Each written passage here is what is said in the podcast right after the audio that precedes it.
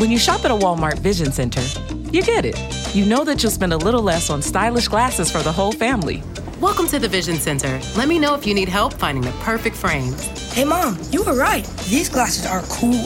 Hon, they take our insurance. That means Papa's getting a new pair too. Whoa, glasses start at just $39. Next stop, groceries. So you can get a little more of what you need. Find a Vision Center near you. Save money, live better. Walmart. We can't see tomorrow, but we can hear it. Tomorrow sounds like hydrogen being added to natural gas to make it more sustainable. It sounds like solar panels generating thousands of megawatts. And it sounds like carbon being captured and stored, keeping it out of our atmosphere. We've been bridging to a sustainable energy future for more than 20 years. Because what we do today helps ensure tomorrow is on. Enbridge. Life takes energy.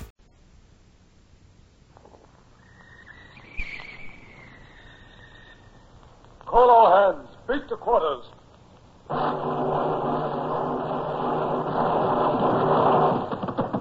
Run out the guns. Stand by the starboard battery. One broadside into it, if you please, Captain Bush.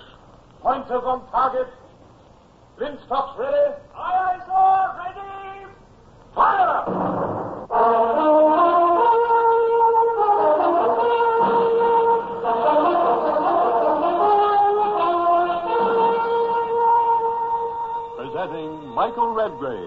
C.S. Forester's Indomitable Man of the Sea, Horatio Hornblower.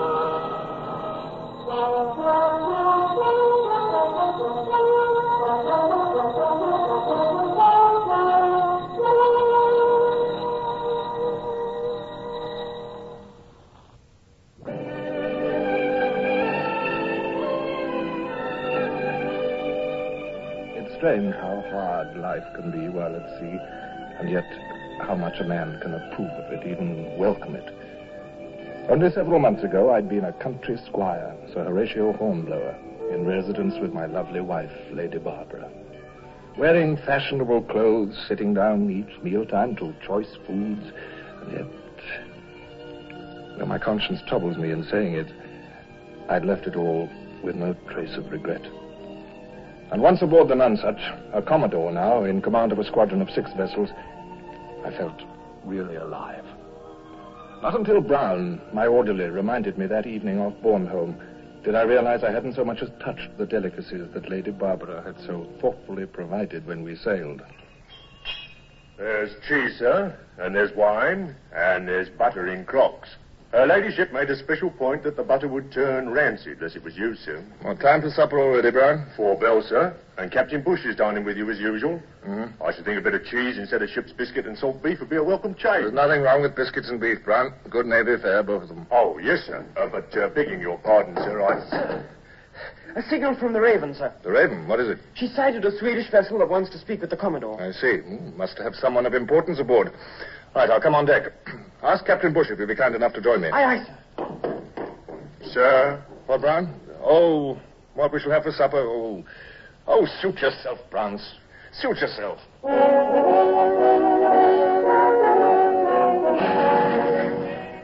Poor Brown. No sooner had I snapped at him than I regretted being so brusque. Yet how could I bother with food with my mind full of so many concerns? We'd been a month already in the Baltic, with express orders from the Admiralty to make it as uncomfortable as possible for Bonaparte. A show of British strength was needed, definitely. Russia was neutral, but with all Europe in Boney's grasp, Russia's help was desperately important. And what strength had we shown? A few small engagements. Hmm, it would take more than that to bring the Tsar to side with us against Napoleon.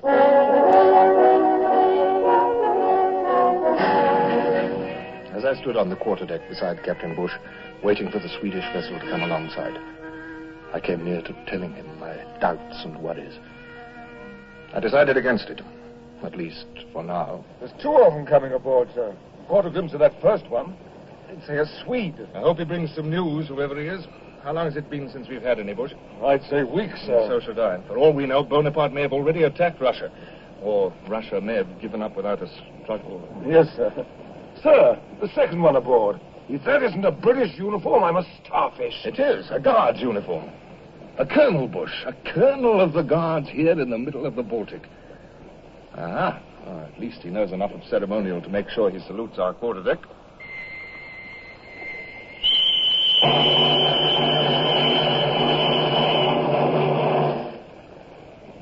Good evening, sir. Uh, you are Captain Sir Horatio Hornblower? Yes, Commodore commanding this squadron. I'm Colonel Lord Wychwood. I've dispatches from you from our ambassador at Stockholm, sir, and I've also several of the latest newspapers. Newspapers? Oh, good. We've been quite short on news, of course. Yes, I'm sure you have. Oh, uh, uh, have you made the acquaintance of Baron Basset? Honored. He's uh, a representative of Sweden. He also has some messages. Well, gentlemen, forgive me. Perhaps the best place for this discussion would be in my cabin. Captain Bush and I were just about to dine. If you'd be good enough to join us. Well, uh, Our I... table can still boast a few small delicacies. There's, there's cheese, Stilton, I believe, and uh, um, O'Brien. Uh, yes, sir. Uh, there's cheddar also, and there's smoked mutton ham and jam, sir. Well, break it out at once, uh, Brown. Uh, Lord Wychwood, I notice these newspapers are in German and Polish. Quite so. You can translate? I? Oh, barbarous tongues like that, sir. English good enough for me, sir. And you, Baron? Uh, beg pardon. German I can to some extent, but the Polish no. Oh, well, we'll manage, Baron. Uh, Bush, will you pass the word to my clerk, Sorger, to come to my cabin at six bells? He's a Finn, but he's told me that he speaks all the Baltic languages.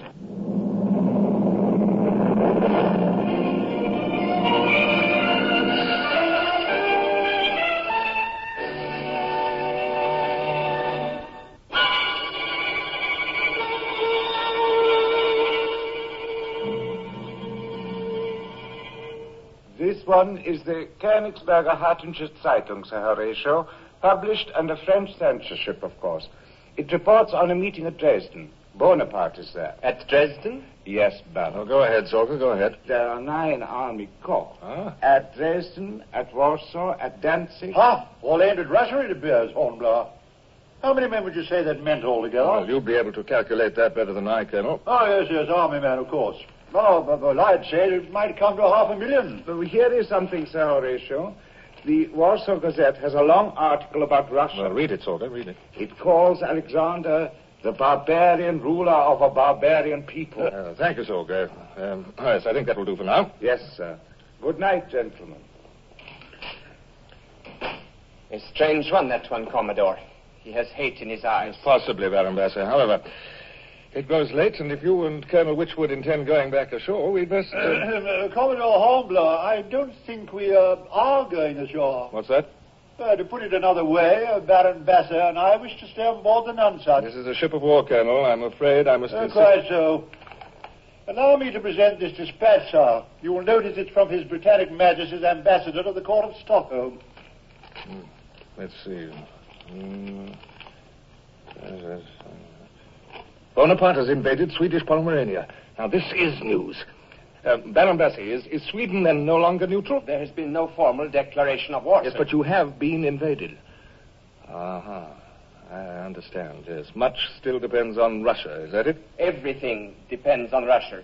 We scarcely could move alone. Well, Baron, that's one reason we are here, to prove to you that you are not alone. The balance of the dispatch explains more fully, Sir Horatio. Yes, thank you, thank you. Uh, I am directed and required to enable Lord Wychwood to open communication with the Russian government so as to assure His Imperial Majesty the Tsar of the full support by land and sea of British forces in the event of war between Russia and France. I am further directed to make use of any opportunity that may present itself to further better relations with the Russians. Better relations? What's that mean, sir? Diplomatic language, Bush. It means bring young Tsar Alexander into our camp as an ally. Exactly, exactly. And by whatever means. It had better be soon. 600,000 of Napoleon's troops massed on our borders.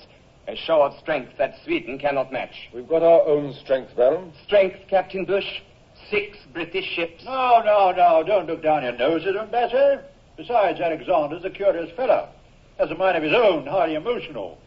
Never know what might influence him one way or the other. Might be anything. Oh, no disrespect to his great eminence, of course.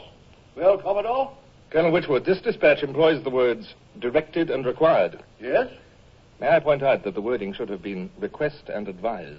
An ambassador cannot give orders to a naval officer. Well, I say now. Uh, Furthermore, my orders from the Admiralty said nothing about taking part in politics. Politics, sir? Important politics? Sir, what could be more important than to convert Alexander to your I cause? am a naval officer, not a politician. Still. Uh, sir, if I may point out something yes, to yes, you. yes. No need to point it out, Bush. I know what you're going to say. Uh, the very presence of a British squadron well to eastward in the Baltic could have a sizable effect on Alexander. Yes, sir. Gentlemen, I offer you the hospitality of my ship. Captain Bush, will you give orders to alter our course, if you please?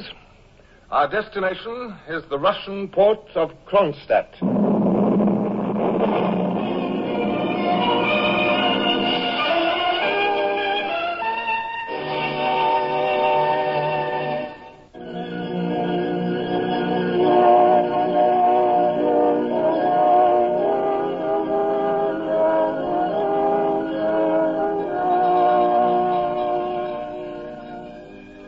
Arrived in Kronstadt harbor, and all night long we lay under the guns of Russian fortresses. I tried to show much more assurance about this whole queer project than I felt. But at least the Russians had returned our entering salute. The following morning, we had only one visitor, the harbor doctor, to give us pratique. I accompanied him to the sick bay and to index. No sickness, no plague, no pestilence? None. Yes, I have seen for myself. Only the wounded man. His name? Lieutenant Mound. Yes, yes, he does very well. After you, sir.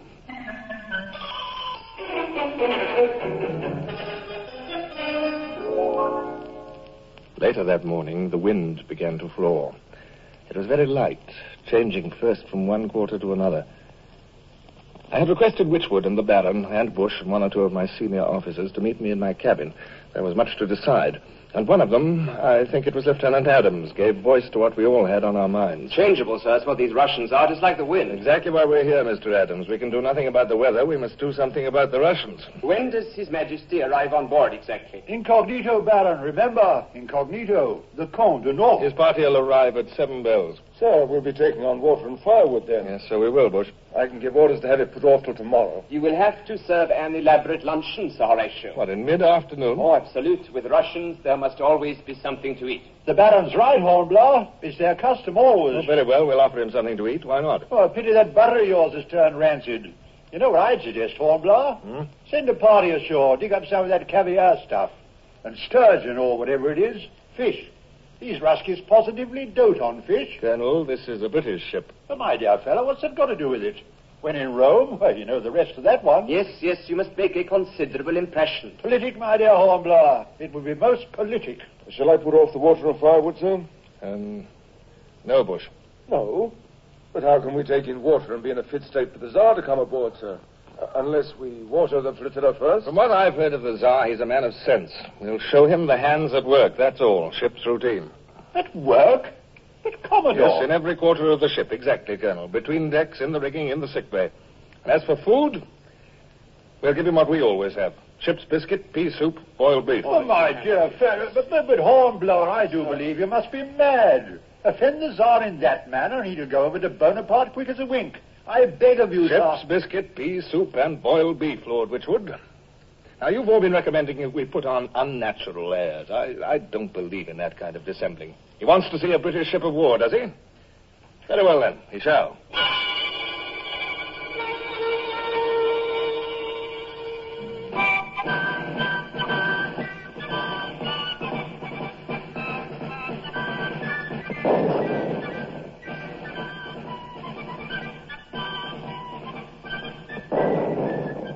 Good afternoon, Commodore Hornblower. Permit me to present the Comte du Nord. Good afternoon, Commodore. I hope our little visit does not discommode you greatly. Not in any way to compare to the honor done to the ship, sir. May I pre- present uh, Colonel Lord Wychwood? Honored your man, sir. Baron Bassett? Honored, sir. Captain Bush, master of the Nonsuch. Your servant, sir. Captain Bush, will you give orders to prepare the ship for taking on water and firewood? Monsieur le Comte, uh, if you'd care to see more of the ship. I would indeed.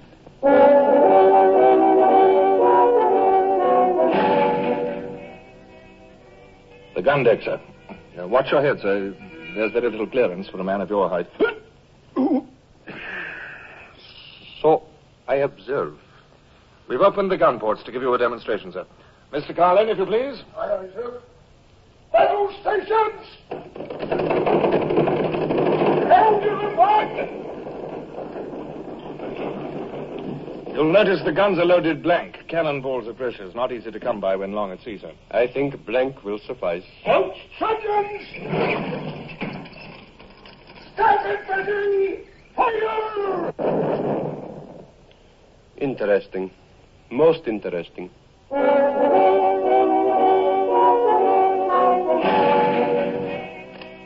The midshipman's berth, Monsieur le Comte. This tiny space? Yes, sir.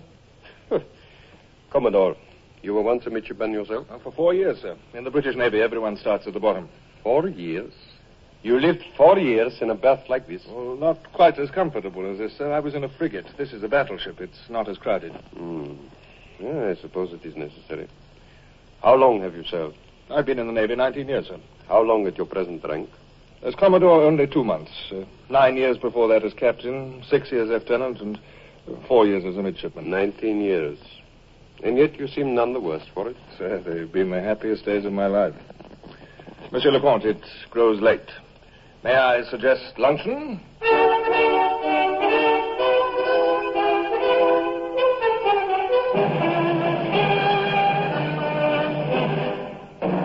Now that we were seated in my cabin around the table, a wave of doubt swept over me. Real doubt. And then I was certain that what I'd done was utterly wrong. I cursed myself for a headstrong fool. What did an imperial monarch care about life on board a man of war? All he said was incredible, amazing. And then Lieutenant Adams reached for a ship's biscuit.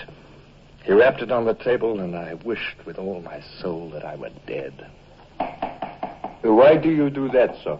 This? Oh, uh, well, I was just, uh, um... Uh, pray continue, Mr. Adams. Uh, we do that, sir, to get rid of the weevils. The weevils? Uh, insect family, sir. He's knocking them out. Yes, that, that, that's right, sir. If you tap gently, they come out of their own accord. Well, this way. Do you see, sir?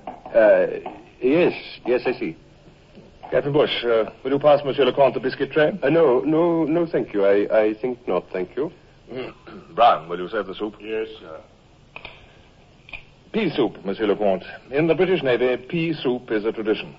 Pea soup? Hmm. Eh, why, this is extremely good soup. Yes, extremely. I commend it to your excellency. Well, I, I... Come, come, Brown, serve us all. His Excellency the Minister, Baron Bassey. I'm hungry as a bear.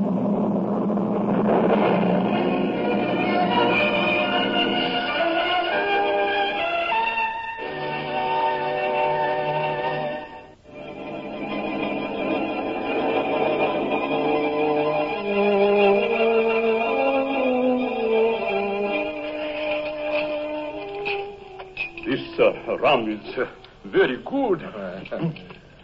Quite strong, however. Yes, British rum, Your Excellency. The lifeblood of the Navy. Sir, does Bonaparte need a reason for invasion? He's a tyrant.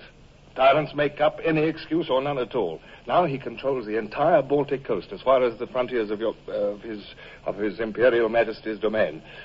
And now that. Uh, pray continue. Well, I know little of politics, sir. What little you know seems to be most important. Bonaparte has threatened Russia. There are great decisions to be made. I understand that the Prince Bernadotte is meeting with the Tsar at Peterhof. At any moment. Yes, I've heard that too. Sir, Bonaparte's threats are always serious. His methods are always the same. A demand and then another demand. A concession and then another concession. And finally, when the last concession has made his foe too weak by then to resist fully, he marches in and makes an easy conquest.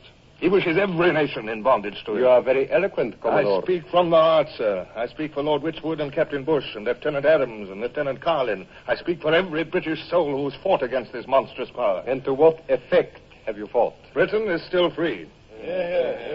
Britain is striking back. Portugal is free at last. Sicily, too, thanks to England. Uh, there is only one way left for Bonaparte to turn. We've closed him in on the south and the west and the north. And all that is left to him is the east.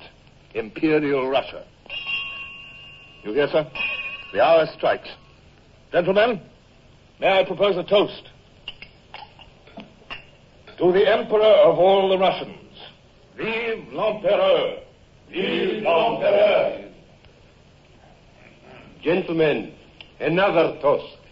The King of Great Britain. King. If you please, pray, my dear Colonel, will you refill the glasses? Gentlemen, I give you Commodore Horatio Hornblower and the British Royal Navy. May they join with Mother Russia to defeat the French tyrant. Join with. Oh, sir, to that we all drink. Oh, yes, sir, most heartily.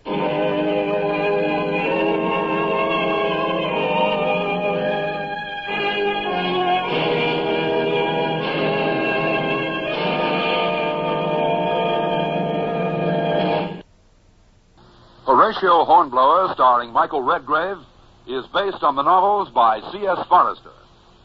Music composed and conducted by Sidney Torch. Produced by Harry Alan Towers.